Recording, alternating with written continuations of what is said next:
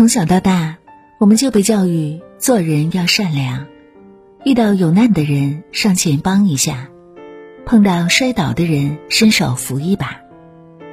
但生活最残酷的地方，往往在于好心一般没有好报。多少人用尽全力去成全别人，到最后只会落得个被埋怨和被伤害的下场。太过善良，有时。就是一种灾难。生活中并不是人人都懂得知恩图报。你以为自己的善良和忍让能换来对方的愧疚与感激，殊不知，一味的付出讨好只会喂饱那些没有良心的人。甚至，你若好到毫无保留，他却敢坏到肆无忌惮。正如早之前看过的那则寓言故事。让人久久无法忘怀。有个乞丐到一户人家去乞讨，主人给了乞丐十块钱，乞丐非常感激的走了。第二天，乞丐又来乞讨，主人依旧给了他十块钱。就这样持续了大半年。半年后，乞丐照常去那家乞讨，而主人只给了他五块钱。没想到，乞丐的脸色一下子就变了。质问道：“你以前每天都给我十块钱，现在怎么只给五块了？”主人痛苦的说：“我最近得了一场重病，看病需要很多钱，我的钱也不多了。”乞丐顿时大怒，啪的一巴掌打过去：“你竟然拿我的钱给自己看病！”生活中这样的事更是屡见不鲜。江苏淮安的周翠兰女士。在卖豆饼途中捡到一千七百元现金，几经周折，他终于找到失主周继伟，并将钱款全部归还。之后，发生了令人意想不到的一幕：周继伟坚称自己丢的是八千两百元，要求周翠兰返还另外的六千五百元，还将他与另一位目击者一起告上了法庭。在收到传票的那一刻。周翠兰委屈的说：“都说好人有好报，为什么我还要遭受这一切？为什么呢？我想不过是人性使然罢了。有时候，你越是对一个人好，那个人就越不拿你当回事儿。心太软，被当成软柿子捏；心眼好，被当成缺心眼儿看；好说话，被当成没脾气待。”古语常言：“人善被人欺，马善被人骑。”说的就是这个道理。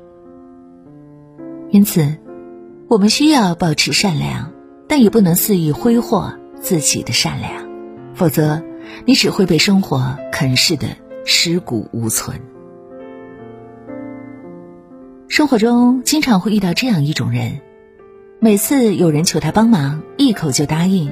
每次有人惹他生气，一道歉就原谅；每次你问他意见，他总说随便都行。时间久了，在别人眼里，那个人就真的成了一个很好说话、没什么底线、百依百顺的人。在毛姆的长篇小说《月亮与六便士》中，就有一个这样的人，他就是不入流的画家德克斯特洛夫。当他被狂妄自大的查尔斯嘲笑时，不仅不生气，还帮忙把生病的查尔斯带回家，让自己的妻子负责照顾。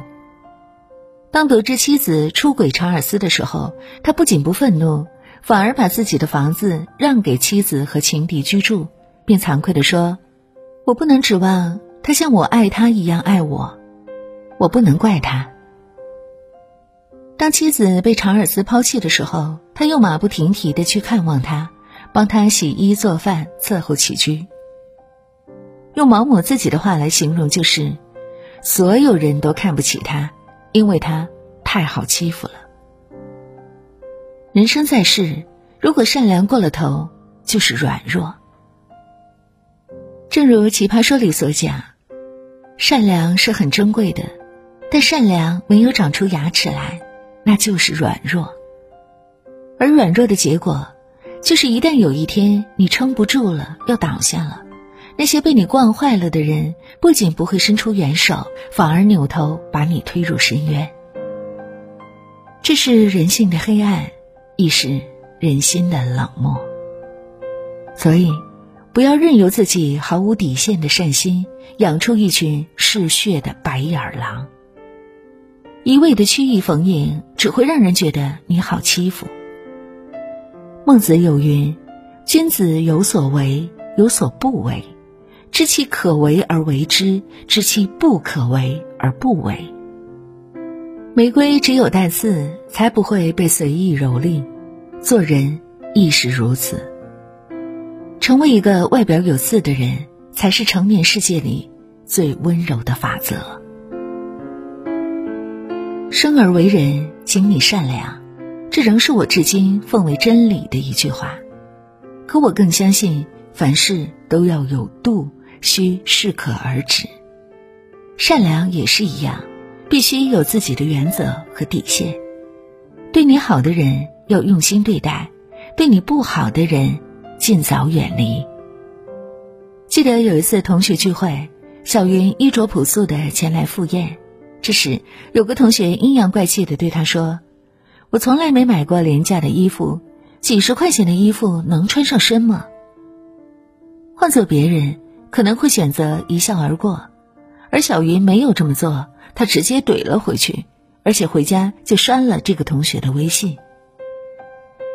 这不禁让我想起曾在知乎上看到的那个问题：你从哪一刻开始决定不再善良的？其中一个高赞回答这样说：“我从未决定不再善良，只是决定不再对谁都善良。”深以为然。你对我无情，我何必有意？你对我算计，我又何必继续呢？做人，该翻脸时就要翻脸。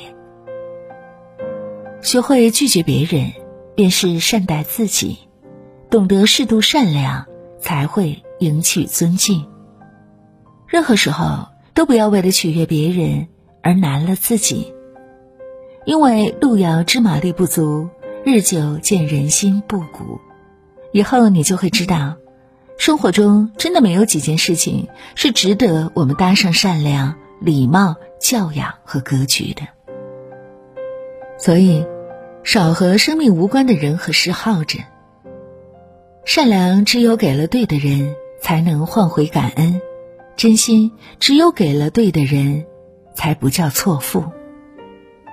余生不长，务必请你为自己的善良加上锋芒。做人需有原则，善良要有底线。正所谓凡事有度，过则为灾。不想好心被枉费，行善之前心中就要有一杆秤。